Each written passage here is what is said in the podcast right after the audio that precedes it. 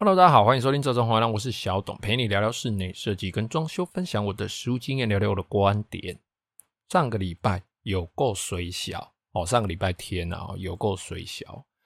上礼拜节目不是才说，哎，这个好像鬼门已经关了，就就应该会时来运转吧？哈，我想应该会时来运转吧？哎，结果没有哦，就在隔个两天之后呢，我那一天早上要跑工地嘛，那就工地跑一跑呢，哎，我就在工地。就上个厕所，小号上个厕所，他准备要要前往下一个工地去跟业主洽谈，准备进行丈量的时候，那转转个身洗手，我的手机就从我的那个浅浅的口袋里面扑通掉出来，哦，就就掉到这个水桶里面，旁边的水桶不是马桶哦，如果是马桶，我直接踢笑，还好是水桶。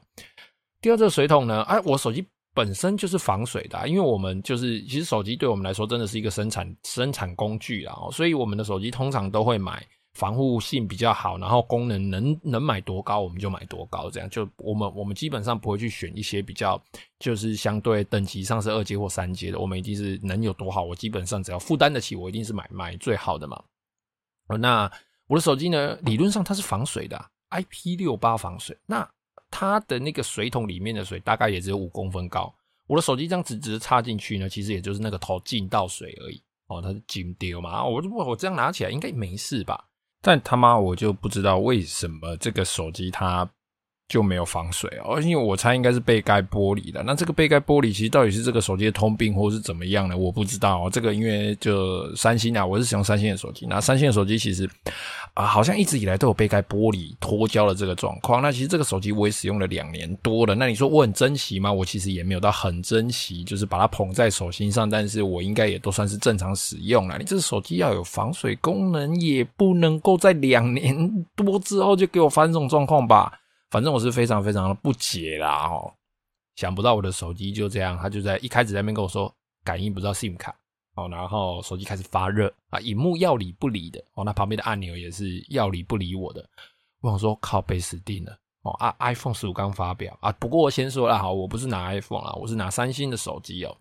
呃，这个跟情节还有什么情怀，或是是什么 iPhone 东西好不好？其实这个完全没有任何关系，只是因为我从我工作到现在，哈，这长久累积以来呢，我所有的系统、所有的资料，哦，都已经啊绑定在这些系统了。所以你说要我为了 iPhone，其实真的看起来真的不错哦，然后周边又多。可是真的要为了这些东西去放弃我现在的，或者是做这个庞大的这个资料转移哦，其实这对我来说还是相对的麻烦一些哦。然后还有一些系统上的转移，包含我购买的一些绘图软体等等的，都要全部要换到 iMac 系统上面，其实真的很麻烦啊。好，说远了，反总之呢，就是我的手机呢，哈，因为它明明就有防水，你他妈掉到水桶里面，你跟我说它坏掉，然后我就去跟业主丈量嘛。哦，那个手机掉下去的那个时刻，我有看手表，大概是十点多。哦，大概是十点五分、十分左右。我想说，咔，你鸟高水小。好啦，那就去跟业主业主谈嘛，不要也谈了一两个小时。那就在准备开始丈量的时候，我突然意识到一件事情：哇，我手机坏掉嘞、欸，我没办法用、而且在跟业主洽谈的中间，我直接把我的手机拨开，哦，真的是拨开哦，哦，背哦亏，哦，就把它的背盖跟它的主机分离，然后把我保护盖也拿起来。放在那边晒太阳，想说把它晒干，把它烤干吧。哦，反正都已经这样子了。其实我真的是非常非常的紧张哦。你知道，就现在大家对手机都非常非常的依赖哦。那再加上我所有的行程表、所有的对话记录、所有的资料，基本上都在我的手机里面哦。没有这个手机，我真的是会会踢笑。我不是重度的使用者，但是因为我的资料都在上面，那平常有也有在备份。但是你手机坏掉就是会慌嘛。我老婆那个时候也也也。不在我旁边嘛，就反正看工作就就就我自己去。总之就就就很慌，真的很慌。好啦，那这个手机呢，在晒完太阳之后，准备要丈量的时候，发现哎没也没办法量嘛，就跟业主讲一下说啊，不好意思哦，真的是也没办法用哦，因为我在丈量的时候其实会用到蛮多拍照跟这个记录的功能。啊，既然没办法用，反正我都是要来补照片的，那我干脆就下一次再来弄啊，等我拿到新的手机。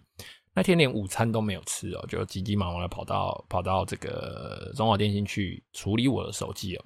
好啦，那到我拿到新的手机完成资料转移，还好我那个手机在晒完之后，旧的手机在晒干之后，它还可以用哦，还可以进行资料的转移。这是我真的是觉得有有波比的地方哦啊，只是说被带波及哦，那么没事啊，那再花钱哦，花钱再换了一只新的手机这样。早知道我年初就换了哦，哎 S 二三呐，我这不早知道我年初就换了，哇，我们要拖到现在，那么终究还是要换嘛。好啦，讲完废话哦，我们这个礼拜哈来聊聊关于旧屋翻新的话题哦。上个礼拜本来要聊的哦，哦，那有的人哦在买房子的时候，他喜欢买预售屋或是新城屋哦。那预售屋在新跟跟新城屋在我们在设计规划的时候，相对都是比较方便一点的。当然，如果 当然如果你是买毛坯屋，或者是说你有进行客变的话呢，当然那个层级是不一样的。那如果说你是买这种建商盖好给你的房子，哦，盖好给你的房子。其实我个人比较不喜欢买新的，尤其是近代哦，因为一些公设比比较高，然后这些公设我其实不见得有机会会去使用。那相对的，像前一阵子还有一些高雄错的嘛，齁，那当然这些都是我个人的观点啊，我个人啊齁，因为我觉得我的阳台其实不用那么大哦，那我没有没有想要花一两百万去买那个阳台哦，那我个人呢，其实就比较喜欢比较旧的房子，因为比较旧的房子，我其实有足够的理由去说服自己去做整个翻修齁，那。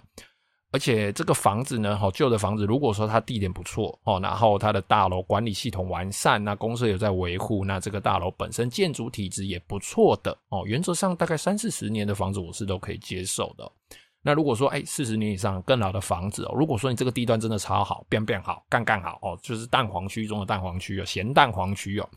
那也是可以考虑的啦。然后只是说。嗯，因为房子屋龄的关系哦，其实多多少少他们一定会有一些相对的缺点。好，那以大楼来说，其实通常大概三四十年的这个时期的大楼，其实因为他们公设比都比较低，我不用花很多的钱，我其实算起来我不用花很多的钱去买一些我可能相对用不上的东西。哦，那再来它的管理费也比较便宜。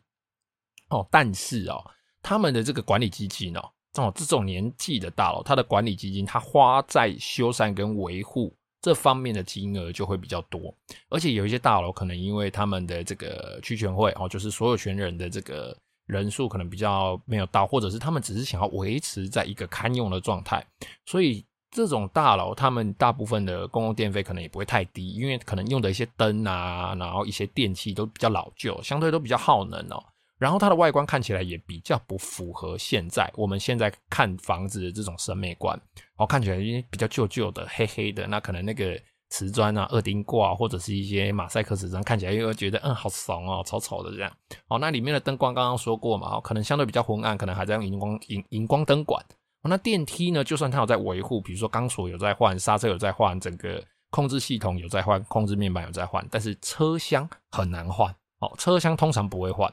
因为车厢顶多就是从内部去做一个翻修，车厢本体其实不太会换哦。那翻修这种美观的东西，也不见得是每一间大楼的这个管委会或区权会都会同意去去做一个更新哦。它毕竟只是单纯外观嘛，哦，所以这个电梯车厢可能看起来都会比较旧等等啊。反正就是其实它还是有蛮多缺点的。那加加上可能它的平面停车位也不见得那么多哦，可能都机械车位，那机械车位可能也比较老旧。总之哦，挑选房子的方式跟挑选房子，你喜欢什么样房子要注意什么，这个我们之后可以来聊聊。那今天呢，我们就单纯讲这个旧屋翻新的这个这个话题哦。哦，但是买这种二手旧屋哦，其实你买了就是要多准备点现金哦。它不像买预售屋，哦，预售屋甚至你连你的头期款哦，如果你贷款的话，你甚至连你的头期款你都是分段支付的哦。你可能在工程款第一期、第二期、第三期、第四期使用制造款等等哦，那要分分好好几期付。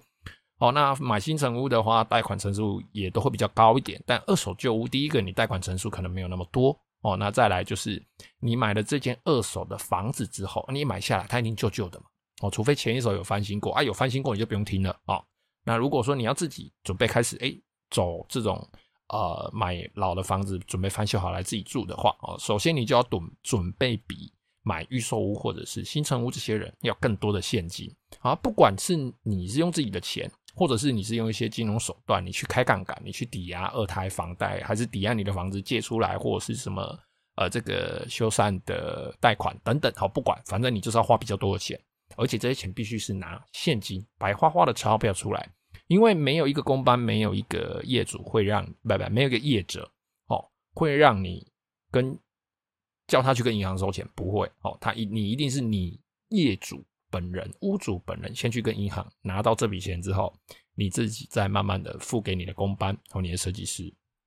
哇，那总之啊，反正买这种老屋一定是前期会花你比较多钱啊。但是呢，原则上哦，这个老屋的这个装修翻修，就是你弄完了哦，你弄完就是完成了，你不用再装修，你后面在装修的时候你不用再改哦，那你不必在装修的时候，比如再再改一次水电啊，比如说你买新城屋，你可能在装修的时候，因为柜子哦，比如说柜子里面要装灯哦，那这个开关的位置要改哦，甚至你连管线里面的这个旧的电线都要抽掉，你可能改成三个回路、四个回路、四切开关、三切开关这样子哦，你可能这些东西你就都不用改。你就在翻修的时候把它们一并完成，然后那包含厕所也是，包含屋外啊，比如说你是透天的话，你外墙也是。如果刚好你手上有老屋，或是你买了二手房屋要翻新哦，接下来我讲几个项目。当然，今天的节目我们可能会分成上下集，甚至是上中下集哦，因为这些资讯呢，我这一次算是呃有比较认真的想了一下哦，大概要跟大家分享什么哦，算是一些要点。基本上你只要把握住这几个要点。你的房子弄起来，我们不做呃不做一些结构性或者是外观的修改的话，比如大楼你也没办法改外观嘛，好，那透天只要你结构性没问题的话，原则上你照着这个方式，照着这些要点去把握住你的屋况，好，就不做不做这种系统或者是结构上的这种考量了哈，就单纯你翻修好你居住进去的这个体感。哦，这个感受跟你的这个屋况跟使用的这个方便性，不见得会比现在你买新成屋还要来得差，甚至更好。好，那我们就开始哦。呃，第一个哦，根据你的屋龄哦，就你一定会找专业的人士嘛，不管他是统包，不管他是设计师，不管他是水电，反正不管，你就找一个专业的人士，好，开始跟你，好，开始看这个房子嘛。第一个哦，根据屋龄哦，首先你判断一下你的冷热水管，它大概是使用什么材质的哦。哦，如果说它已经是不锈钢管，那你可以考虑要不要换。但是通常这个年代的房子是不会有不锈钢管的啦，有的话也是很少很少，几乎没有啦。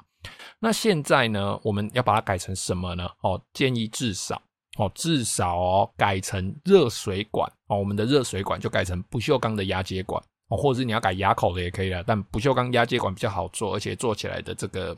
呃品质相对。哦，施工也会比较方便一点，比较快速一点哦。然后这种热水管外面会有一层背覆层啊，会有不，反正就是把它改成背覆的不锈钢水管哦。那冷水管的话，至少是一般自来水的 PVC 管啊，就是你做一整套的这个更新，然后位置重配。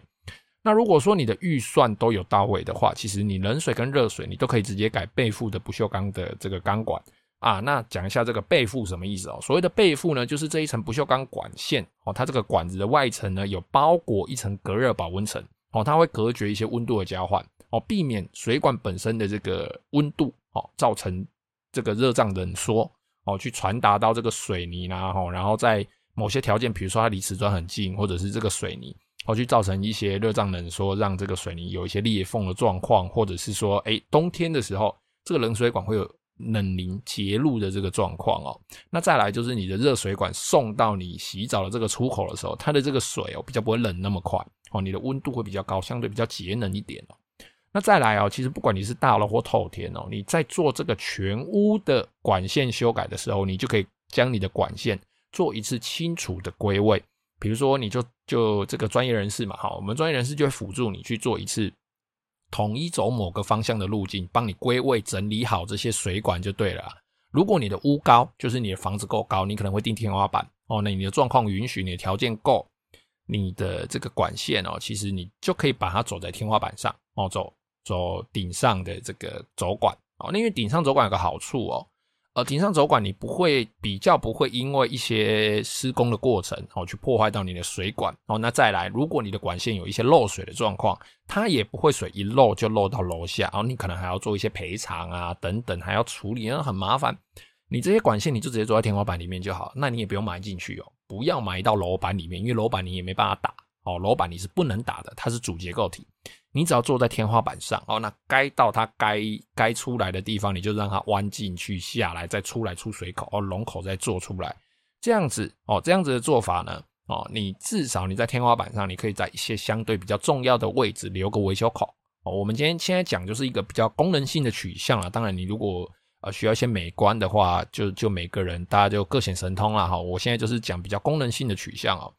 那我们做好这个天花板走管之后呢，可能会出现一个情况哦，可能会有水声哦，可能会有水声，就水锤声啊。如果你的管线够长的话，可能会有些水锤声，或者是如果你有搭配加压马达，甚至是啊这个扬水马达等等，不管就是你水压会造成很大变化的话，这个时候呢，你要搭搭配一个这个水锤消失器，哦，然后做好固定跟隔音，哦，那相对你坐在天花板里面，你后续的这个维护啦，哦，或者是一些查修上面都会比较方便哦。那最重要的就是你不怕你管线漏水漏到楼下，还要再另外赔钱哦。我觉得这个倒是蛮重要的。那再者哦，如果说你是透天翻修的话，其实你就可以考虑建立一个管道间哦，那就统一从你屋子的某个角落哦，它就管线不管是从上到下或从下到上，你就统一可以从某一个角落，根据每个楼层的位置去做分发哦。比如说你坐在楼梯的左边好了，假设你管道间坐在楼梯的左边，你所有的管线就是哦，一楼的就是从那个地方出来哦，那二楼的就是从一样从楼梯那边出来，三楼就从那个地方出来。哦，然后管道间上你可能隔一段距离哦，比如说一楼做一个维维护孔、维维修孔，二楼也做一个，三楼也做一个。哦，这样子不管你是主干管漏水，或者是诶这个呃分发出来的哦，在每层楼的管线漏水哦，你只要你这个阀哦止水阀做留的位置有适当的话，其实你是可以蛮容易就查修到第一个水管漏水，第二个哦，你在做这个水电分配的时候相对。你也比较容易去去算清楚数量，再加上它走管的位置，哦，你也可以清楚的记录下来，就比较不会发生那种后续，比如说掉个柜子去钻到水管，哦，要做这个冷气去钻到水管，要做这个吊顶式冷气去钻到水管等等这一种莫名其妙、奇奇怪怪的情况。反正你的管线整个都做重新配置的话，你就可以呃相对比较安全的哦，甚至比较好查修的去使用你家里的水。那再来哦，主要管线就主干管的部分哦。虽然说我们大楼哦不能够做太多的修改，因为大楼都是一根管线经过水表到你家嘛，那这中间可能会有一个止水阀哦，不管是在楼梯间，不管是在顶楼或在你家厕所楼上或阳台哦，不管哦，只要你有条件的话哦，你 OK 的话，你大楼的这个管线你是方便修改的话，你家中这个主要进进水的这个管线端哦。你可以把它改好哦，改到适当的位置，比如说后阳台，比如说啊、这个天花板降低一点，然后在天花板上做一个比较小型一点，但小型一点可能过贵贵一点啊，做个过滤器跟全库软水，因为这一支管线大楼进来的这一支管线，它就是供给你这一户哦，你全家使用的这个水，不管你是洗澡，不管你是喝的哦，你这个水就从那边过来嘛，你在这一端哦，在头的位置，你就做好了一个阀门。哦，做好了一个过滤器，哦，那做好一个管线，呃，一个软水的这个管线，那当然还要做一个预备 bypass 的这个预备管线哦，万一这个过滤器这边出了什么问题，你至少还有水可以用。哦，那因为你家里的水管都重配了嘛，翻修啦，都是新的啊，所以在你这个这个配置之下，至少可以保证你家里使用的水都是经过过滤的，相对干净的。因为有的大楼它那个水塔不知道几年没洗了，可能会有点可怕。哦，那里面会有什么东西？没有人知道，你也不会爬上去看，所以我觉得很可怕哦。所以我觉得有经过适当的过滤哦，应该会是比较好的。而且呢，如果说你是中南部的话哦，就呃，反正中南部的话，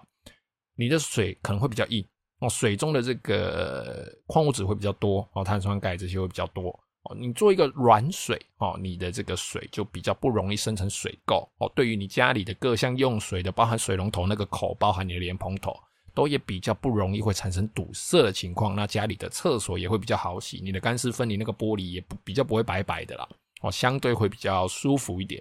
哦，那上述的这个管线更新哦，原因是因为某个年代以前的大楼哦，它使用的这些管线哦，尤其是热水管，材质都是生铁，就铁啦，哦，或者是最多就用铜，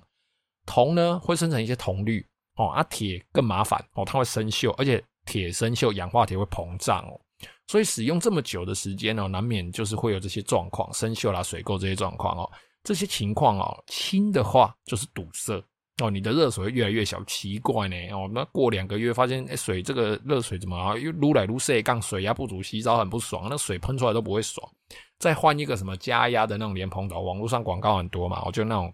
变孔径变小，让你觉得好像水压变强。用一阵子之后发现，哎呦。那个莲蓬头堵塞，因为水垢的关系，因为你家水管是旧的嘛，搞不好里面有铁锈，有什么乱七八糟的东西堵塞嘛。那如果说更严重一点呢？哦，这个铁管哦，它可能会生锈锈穿哦，哦，尤其是在之前常常讲嘛，在弯头的位置哦，很容易生锈锈穿，锈穿就可能会导致漏水啊，漏水可能就漏到你家楼下，你家楼下刚好有住人，水又漏得很大，拍谁哦，他家天花板他家的柜子，他家只要因为漏水产生了任何损失哦，你都要负责哦，所以就会很麻烦哦。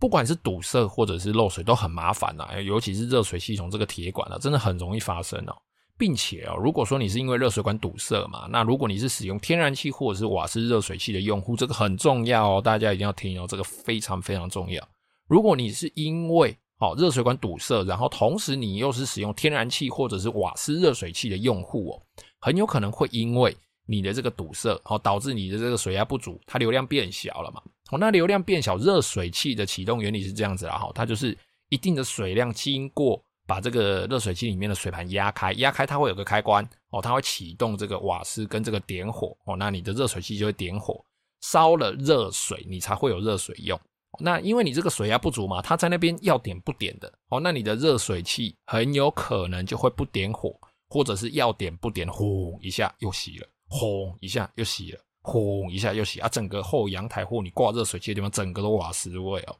哦，反正它就会引起一系列的作动问题哦。然后呢，你家的热水器呢也会在那边时而点火，时而不点火，可能就会有燃烧不足的这个情况发生，然后产生一些一氧化碳啊，或者是这个天然气泄漏啊，瓦斯会很重啊。哦，那这个状况除了热水器会折寿之外，哦，因为燃烧不完全嘛，热水器本人就会折寿，它那边要点不点的，也有可能导致你本人会折寿哦，因为除了除了一氧化碳之外，这种忽冷忽热的行为哦，导致这个瓦斯泄漏。哦，导致这个一氧化碳的产生，都是一个安全上面的问题哦，所以大家一定要记住哦，热水管线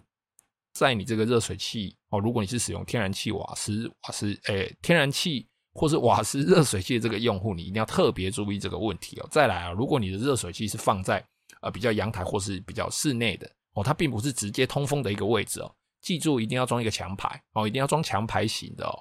保证它有足量的这个氧气交换哦，才不会发生一些憾事哦。好，再来第二个哦，电力的部分哦，电力盘跟你的管线重新做分配哦，那全户的电线都重拉哦，该拉二点零就拉二点零，该拉这个五点五就拉五点五，哦，就是把你家中的这个配电盘哦，里面的断路器哦，那个乌龙式断路器、漏电断路器啊，通通都换新的。那那该算安培数的，通通都算好。如果你家是那种三四十年的那种旧透天，哦，很旧的透天或者那种公寓，很有可能你家还是在用那种什么十 P、十二 P 的那种单向一百一的那种横式的横的那一种配电盘哦。那种配电盘其实用到现在的配置，其实也都有一点不太够用啊。这个部分如果说呃条件可以的话，也都建议加大。如果你现场条件可以的话，都是建议加大，不然就至少配两个。好，那这个东西都是经过专业人员的评估跟计算，还有建议哦，你就可以去做一个重新的配置哦。那包含家中电力管线的这个重新分，这个重新分配啦哦。那分配这个管线的部分，有可能你会有做一部分的新的管线，打个管槽嘛，埋进新的管线嘛，哈，不管四分管或三分管，哈，埋进新的电管。那这一部分的电管可能它会接到一部分的旧管，但总之整个电力管线的分配哦，重新做一个整理哦。然后这个整理你大概要怎么分呢？哦，我们先讲配电盘的部分好了。好，我们配电盘的部分哦，里面的这个 Brega 哦，这个 NFB 哦，我们大致上分为四个大部，四个大部啦哈。这个四个大部有可能一个大部就包含了两三颗，里面可能有四 P 的，可能有不，可能有二 P 的，可能有这个一 P 的。哦，总那总之就是我们就整个做重新分配啦。第一个部分呢，就是你的高压高回路不高功率的这个回路部分哦，像是冷气哦，加压马达。哦，厨房的专用回路，或者是你有使用 IH 炉，注意哦，我现在念的都是个别哦，它该用二 P 就用二 P，该用一 P 就一 P，该是两百二就两百二，该是一百一就一百一，但是它一定要单独一颗哦。冷气加压马达，厨房的专用回路，呃，刚才讲什么？哦，IH 炉哦，那如果你有用电热水器，那如果你是透天的话，你可能就会有扬水马达，就是把那个自来水从一楼打到楼上水塔那个扬水马达哦。那你浴室里面如果有装那个。呃，加热的排风扇，三合一排风扇的话，哦，那因为它有加热的功能，所以建议它也是做单一个这个回路，并且要配上漏电断路器。哦，再来第二个就是漏电断路器的回路，这个东西就是用在可能有水的地方，哦，水它可能喷到会漏电的地方，比如说你厨房水槽附近的回路，不管上面或下面，哦，或甚至是你琉璃台附近的回路。哦，那你厕所里面的回路哦，镜子旁边的啦，这个免治马桶用的啦，哦，这些东西或者是阳台或露台这种半户外或甚至是全户外的这种回路，可能下雨会碰到的哦。该做的盖子，该做的这个防水插座的方向，哦，都一定要做好。或者是任何会驱动水的这个电器回路，像是洗碗机、洗衣机、热水器等等，哦，如果你有用这些东西的话，建议如果它机子里面有内附漏电断路器哦，那当然是 OK。那有的人会因为比较担心，他可能还会在配电盘里面。针对这个回路再多做一个漏电断路器啊，再来第三个哦，照明回路哦。那因为现在的灯具几乎都是 LED 灯具了，那其实 LED 灯具节能大家都知道哦，节能高亮度，但是 LED 本身哦，其实它对电压跟电流其实它也是极其敏感哦。如果说你的这个灯具回路搭配不当哦，你跟其他的插座混用哦，那有可能你在用这个插座的时候，你会造成这个 LED 灯具的闪烁。变暗哦，或甚至是这个灯具它寿命降低等等的问题哦。开个这个这个吹风机，家里电灯全部都闪一下哦，这个都是有可能会发生的。所以在这个照明回路的部分，一定要做好正确的分配哦。你的这个回路有分开有分配好，那你在更换灯具的时候呢，你也可以就从那个无熔丝断路器的地方，就直接把这个照明回路直接关掉，那你就不会被电到了嘛。哦，那你也可以。算是比较安全的去更换你的这个灯具，更换你照明的一些一些动作。再来就其他的一般的用电回路，就是一般的插座啦。只是说在这边我们可能要稍微分配一下各个区域的插座哦，你用电的回路的这个数量跟它累积的电流哦，那这个部分你的设计师或者是你的统包、你的专业人士，理论上他应该要帮你计算哦。那一般来说哈，如果你是一般的插座用电，一般插座用电哦，一般的家里大概。嗯，三房左右的这个小家庭的话，大概只要预留两个哦，或三个无熔丝断路器，就可以一般的插座用。我指的这个一般的，不是说他妈你拿去插什么电锅那种，那种是分分别是分在这个厨房的专用回路哦。我指的就是你用来插一些什么手机啦、电脑、电风扇、电视这一类的哦，这一类算是一般用家电的这一种。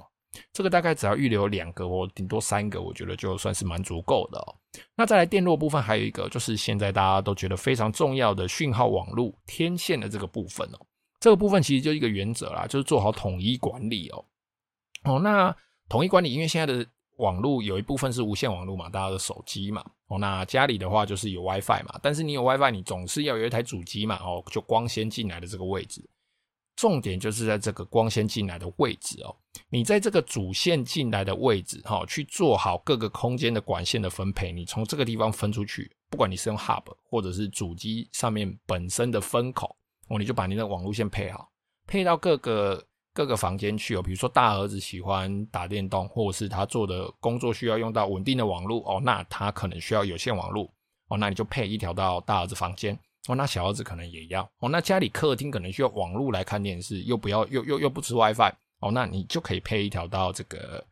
家里客厅的这个网络电视那边去，你就分一条过去这样。那其他的部分其实就是你有需要用到网络你就分，不然呢，其实现在大部分都是使用 WiFi 搭配这个 Mesh 的串联系统哦，让这个网络来覆盖家里整个环境就可以了。那 Mesh 系统是什么东西？我们之前也有讲过，这边简单提一下，它就是让你用一台 WiFi 机。然后其他的都是跟它做串联。大家以前在用 WiFi 的时候，如果说这个覆盖的范围不足，我们可能会买一台，一台再买一台，一台再买一台，然后你家就会有三个名字。你每一次到，比如说到房间里面，你马上你的手机要拿出来，又要再按一个 WiFi 的名字。哦，你到客厅又要再按一个，你们换来换去，你就很烦嘛。哦，那 Mesh 的系统就是让你家全部就只有一个名字，并且你走到哪个位置，它就会自动的去做切换。其实它也没有切换，它都在同一个位置。它只是帮你把这个 WiFi 讯号做增强、做串联，让你每个空间哈覆盖你的这个空间，让它的讯号都是统一的稳定。那你也不用设设设几多堆，黑，五维博为名，我们的呃小董家一号、小董家二号，然后弄弄了一大堆这个这个密码，然后自己这边记不住哦。哦，那电视跟天线，呃，电视天线跟这个电话线呢，其实就是依照你需要的位置去留就好。其实室内电话现在也很少人会留了啊，除非一些啊你是商用的或者是一些公司行号，不然其实电话线连我自己这个电话一年的话，不知道有没有有有没有打十通哦，大部分都选举的时候打来，我是叉叉叉，请投我一票这样。好，然后呢，这个记得哦，这边再稍微提一下哦。讯号网络这个统一管理那个位置哦，就是你这个光纤进来的这个位置哦，这台机器的地方哦，记得一定要预留好电源插座哦，然后要做好散热跟防尘哦，并且你要适当的去清理哦，记得一定要做好散热哦，因为其实 Hub 跟这个网络数据机的部分，其实他们发热的状况其实算是蛮蛮容易发热的哦，所以这个地方一定要做好。散热的这个这个处理哦，不然其实可能会减低这个数据机的寿命，或者是降低你的网速哦。再来第三个防水哦，哦防水就讲了很多次，我们节目里面应该讲很多次防水了。除了讲过很多次的厕所哦，那你来你的窗户的防水哦，窗户的防水其实这个部分你可以跟着你的这个窗框翻修去做一并的施作。那当然窗框翻修，如果你是透天，你爱打掉就打掉，没有人管得着你。可是，如果你是大楼，你可能会有外观上的问题。有的大楼它不会让你去做更换。那如果比较大的大楼，应该是也都会啦，只是说你不能打，你要用包框的方式，而且你颜色可能要跟它一样，跟它原来的这个窗户一样。但至少你把它更新成气密窗哦，你就在使用上第一个隔音比较好，隔热防水的功能都会相对好一点。那窗户跟建筑物本身连接这部分的防水，你就在做窗框的时候一并试做，看是要做这个高压灌注。啊，那或者是窗外的这个矽利康啊，里面打发泡打胶啦，全部都打好打满，该弄就是把它弄好。那透天的部分哦，你这个防水哦，还另外有外墙跟顶楼的防水哦。另外记得哦，不管是大楼或是透天，如果你有阳台的话，也记得一定要做防水哦。那这个方式哦，你做这个防水哦，不管是外墙或顶楼哦，就是如果你有个底的话，就比如说阳台有个底嘛哦，那你这个底一定要做到旁边的墙壁再往上爬一点点。哦，那如果说你有一个女儿墙哦，就大概一百一十公分高的那种女儿墙，阳台嘛哦，你这个防水涂料呢，除了往上爬之外，还要再爬得更高，爬到这个墙壁上的转折点，就是往外出去的地方，然后再从前面再往往这个女儿墙的外面再往下凹一点点，就呈现一个么字形、七字形啊，呈现一个数字七的这个七字形，这样子你才可以防，因为水不会往上流。哦，但是如果说你在这个地方没有没有没有这样凹过去的话，它有可能会水洒到你这个女儿墙的这个平台上，从这个平台往往你的阳台下面漏哦，这个是有可能的哦，所以你要稍微做一个七字形，做一个么字形。那透天的部分哦，在这个地方的防水最容易发生的就是在啊跟隔壁栋连接顶楼跟隔壁栋连接的地方，有的人只做自己这一边。哦，就是你跟隔壁邻居可能不是很好哦，你就只做自己这一边，结果隔壁邻居家在漏水，也是漏到你家去哦。因为房子跟房子中间的这个墙壁它是连接在一起的，那即便你们没有做这个共墙，没有做这个共壁哦，那也是很有可能会发生这个水的这个渗漏，它会，反正那墙壁是同样的嘛，那个漏水就是大家一起漏了哦。然后你做好防水之后，你再去做表面的这个瓷砖啊，或者是水泥粉光，或者是外墙涂料哦。那另外哦，有的透天翻修在做防水的时候，也会做一种就是俗称穿铁衣、请替沙的这种做法哦。那这种做法其实我个人算是比较呃接受度不高哦，个人接受度不高，除非你的条件真的很差哦，就是比如说预算不够哦，或者是说你的外墙真的很难打，不能打哦，卡楼做败哦，或者是你家没有办法那个那个请替沙的那种做法没有办法整个包覆你家，我才会。我才会哎、就是没办法包覆你家就不做了，然后就是它真的是很能够完整的包覆你家，那你家又没有那个条件去可以打外墙，我才会考虑这个做法哦。那这个做法，请替他解释一下哦。顾名思义，它就是穿一层铁皮在你的房子外面哦。那也就是在你家外面再包一层铁皮屋啦。哦，讲白讲快一点就是这样哦。当然，外面这一层铁皮现在有很多什么三合一板、五合一板哦，或者是号称多功能的这个什么隔热装潢板哦。其实说白了，它就是在这一层铁皮或是铝皮里面哦，多加了几层隔热材质。那每一层隔热材质可能有隔音、有隔热的这些功能哦。然后它的表面呢，就利用现在的这个数位喷涂的这个印刷技术。我让你有更多花样的选择，比如说印出砖头的形状，印出一些比如说碎石子、洗石子的形状，印出大理石的形状。但其实哦，撇开它这个花样，呃，这个装潢板呢，在这种做法上，请替沙这个做法上，其实它并没有根本的去解决建筑物本体漏水的这个问题哦。如果说你在这个请替沙哈，就是包这层铁皮的过程中，你这个封边没有弄好哦，或者是有一些死角哦，水汽跑进去的。哦，那可能会造成铁皮跟建筑物中间的这个空隙包住更多的水哦。你会发现，你反而会发现说，哎，我明明就已经做了这个请替沙这个这个这个工程了，怎么还是没办法防水？那再来哦，因为你的建筑本身，如果说你有长时间漏水情况，你墙壁其实本身都是湿的，你再包一层铁皮在外面，靠腰水就没干呐，啊，你水还是一直吸出嘛，你的水泥还是一直泡在这个水里面，泡在水汽里面，它还是一直不断的劣化，不断的产生这些碳化，呃，这个呃叫什么来着？碳酸钙，好，碳酸钙，还要不断的产生这个碳酸钙、碳酸镁等等这些盐类的析出物哦。但是哦，并不是说浅蒂砂它没有任何的好处哦，只是它是在这个防水材料这个技术上来之前哦，它算是一个算是当时最好的一个做法，并且沿用到了现在啊。当然，我们现在可以指出它的种种缺点，那是因为我们的前辈，我们很多人都已经做了，然后发发生了这些问题，我们才知道哦，原来这个做法会有这些问题嘛。那这个做法也并不是全然的没有好处哦。第一个哦，它的施工非常非常的快，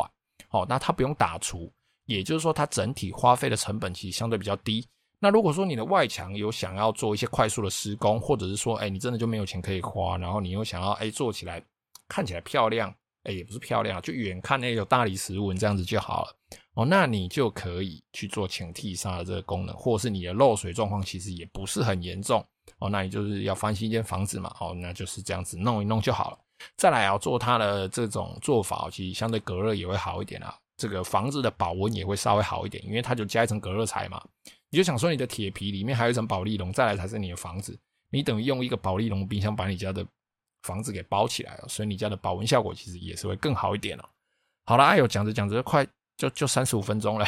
好了，其实这个旧屋翻新这部分哦，其实它资讯量有点大哦。那这个话题我们今天就先聊到这边哦，我们下次再继续往下聊。那下次呢，我们会介绍包含门窗啊，或者是透天。如果你翻修的话，可能有卷门啊。那卷门，如果你有牌楼的话，应该怎么做？没有牌楼的话，应该怎么做？哦，甚至说你的油漆不一定说现在大家都流行乳胶漆嘛，无多乳胶漆。其实旧屋翻新不见得用乳胶漆就一定是最好的，用乳胶漆可能还会后续产生一些很难解决的问题哦。那还有瓷砖，还有一个最可怕的哦，就人见人怕的虫害哦，除了蟑螂之外啊，哈，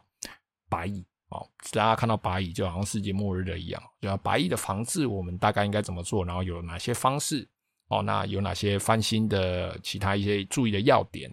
我们下次会再继续跟大家做分享，跟大家做介绍。